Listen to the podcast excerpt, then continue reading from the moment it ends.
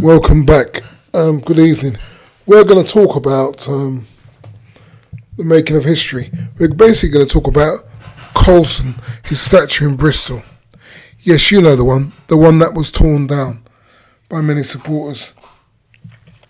It was interesting because the establishment decided that they would try to defend it somehow. But how could they defend a statue of a man who made his profits from the slave trade? His profits were huge. And to be quite honest, um, I think that we need to start looking at these statues. I don't think these statues should be pulled down. They should be put in a museum. But I bet with regret, the people that decided to keep it up wanted it down. But due to the movement, although I don't totally agree with it, but due to the Black Lives Matter movement, things started to happen. It was exhilarating for me and a lot of other people. We needed to see something done. And of course, young people being young people, they would not let it go. They pulled it down. We have to have these statues reminding us of the awful trade in human souls. Many people died. It is estimated, it's estimated, 19,000 died. But that, when you look at it, is terrible. The people who managed to do the sums knew who was leaving and who arrived. In between, they knew what happened. I mean, the state of the ships. They were so close together, there wasn't six inches between them. If one was sick, they were all sick. They had to defecate, urinate, do everything in that space. And of course, you must remember that they weren't passengers, they were downstairs. And whilst they were downstairs, they were definitely made to feel like slaves. They were beaten, whipped, caned, starved, and all the rest of it.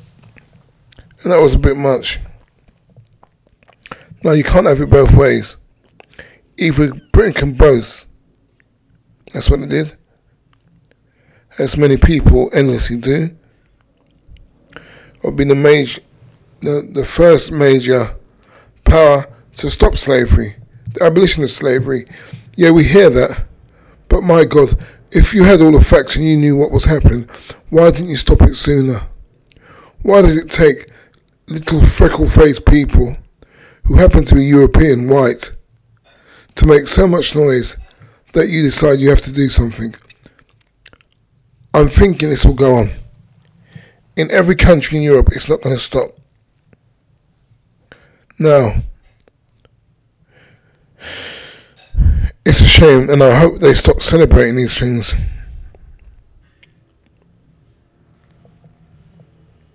Now, slavery was wrong. We can either celebrate the abolition or heroinize the slave traders, but not both. And I believe the abolition is the way to go. Things were so prolific, it was difficult. Now there was the, the Royal African Company. Yep, that that was Colston's company, um, and he had a pretty prominent position in it. Now, it transported about 84,000 African men, women, children. You know, that's, that's an incredible amount. Now, it took them from Africa to the Americas. These are facts. We are so appalling no matter which way or how you look at it. Colston was a bastard. He really was. And we need to find a little bit more. I mean, Bristol is a place where a lot of West Indian people arrived and, you know, they started to get work as a dockers. Bristol was the fir- first place that um, had the first female black player. Obviously, they got rid of her, but she lived in Bristol. Her house is still there. That's a fantastic accolade.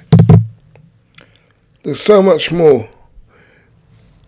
in Bristol Temple Meads, which incidentally is a train station you get to.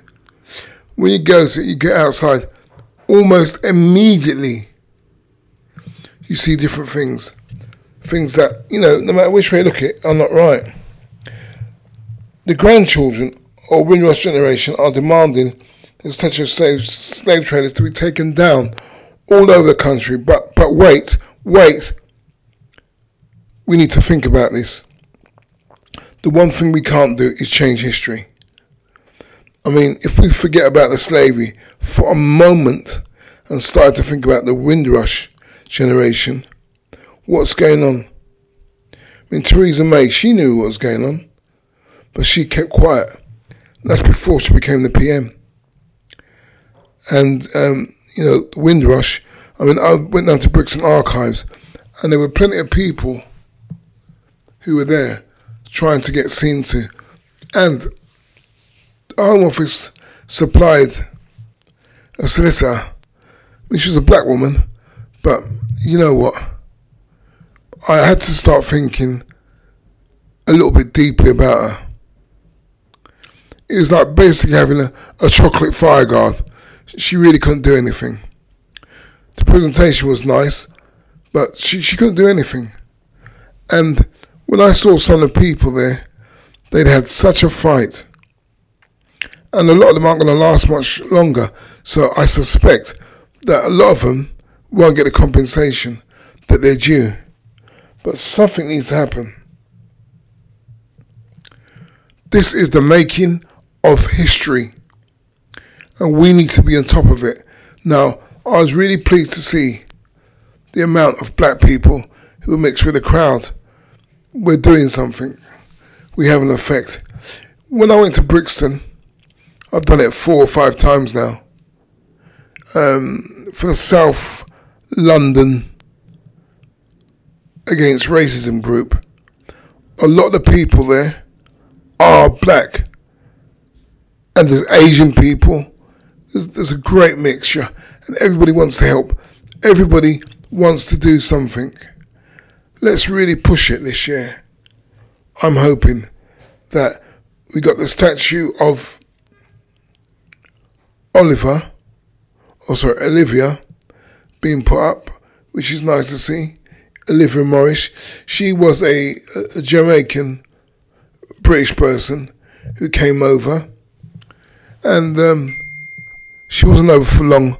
She had a couple of brothers and sisters who came over from the West Indies um, she came away when she was nine. Unfortunately, she did her work. However, there were a couple of things that made her stand out. I'll just let you know a few. One was when she was in Brixton, she witnessed a Nigerian diplomat being arrested. And in those days, we know what arrested meant. It wasn't very nice. She went to help. Obviously, she couldn't do much. However, she then started an art club, which done really well, and she started to squat in Gresham Road, Brixton, which is uh, five six doors away from the mosque. Um, she started to do do her trade, apply what she knew, and she wasn't really scared. Unfortunately, as they say, all good people they die young, and she had cancer um, a thyroid type cancer, and obviously in that, that in the seventies when you got it, you might as well just give up. She just died from it, and now they want the Olive Morris Memorial. In fact, there is a place in Kennington, where, no, sorry, not Kennington, in Clapham, where you can go and see a picture at Clapham Station, right across the bridge. And it is interesting to see. She's there. She was a member of the British Black Panthers. I wonder what happened to them. I haven't seen or heard of them for a little while. Anyway, look, I'm going to leave it now. You got any questions? Uh, just send it to the email, please, yeah? Because I'm not going to talk, chat to you lot direct. If you want to subscribe, please do. Um, there'll be a couple of updates as we go along. So please be bear with me. Have a good one. Take care now. Bye.